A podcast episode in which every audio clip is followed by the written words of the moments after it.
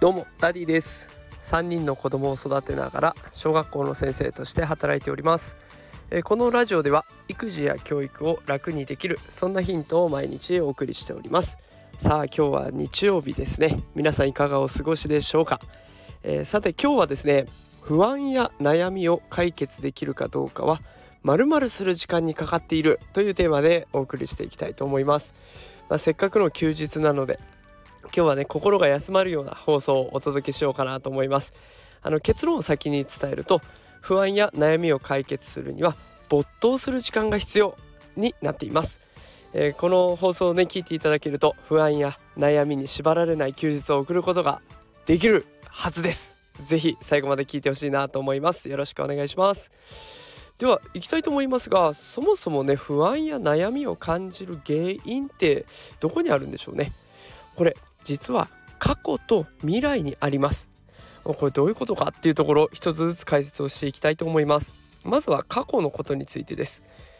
皆さんどうでしょうかね。過去の失敗を後悔することってありませんか。あの時なんであんなこと言っちゃったんだろうとか、失敗する前にもっとしっかり確認しておけばよかったなとか、思い当たる思い出が結構あるんじゃないでしょうか。失敗なんてね、所詮成功するための材料に過ぎません。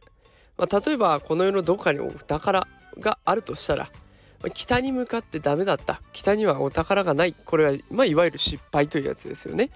でも北にはないということが分かったわけです。だったら次は南を攻めてみればいいんです。これでうまくいかなかったら東に行けばいいんです。最後に西でもしかしたら到着するかもしれないし、もしかしたら次の南で成功するかもしれない。ただ北にはもう行かなくていいということで、前向きに捉えちゃえばいいんですね。このくらいの感覚で OK です。誰も失敗、あなたの失敗は覚えていません。で、あなたも誰かの失敗なんて覚えてないはずなんです。だから失敗なんて気にせずやっていきましょう。それと未来、これから先起こることに無駄に神経を使ってませんかね。明日はいよいよプレゼンの日だ、心配だなとか、大事な面接が迫ってきた、大丈夫かな、うまくいくかなとかね、心配事の1割っていうのは対処可能なことらしいです。これから先起こるかもしれないっていう心配事の1割は対処可能で、8割は起こらないと言われています。で、残りはたった1割、本当に起きちゃうかもしれない心配事はたったの1割、降水確率で言えば 10% なんですよ。そんな確率だったら傘持っていきませんよね。降水確率 10% だよ、今日の天気曇り、ほぼ雨はないでしょうと思いますよね。なんとかなるんです。だからぜひね、過去も未来もあまり大きく考えすぎず、ぜひ今に注目していってください。この今に注目するためにはどんなことが必要かっていうと、そうです、没頭するんです。動画を見てる、本を読んでる、ゲームをしてる、運動してる、絵を描く、仕事、買い物、没頭するチャンスって多分いっぱいあると思うんです。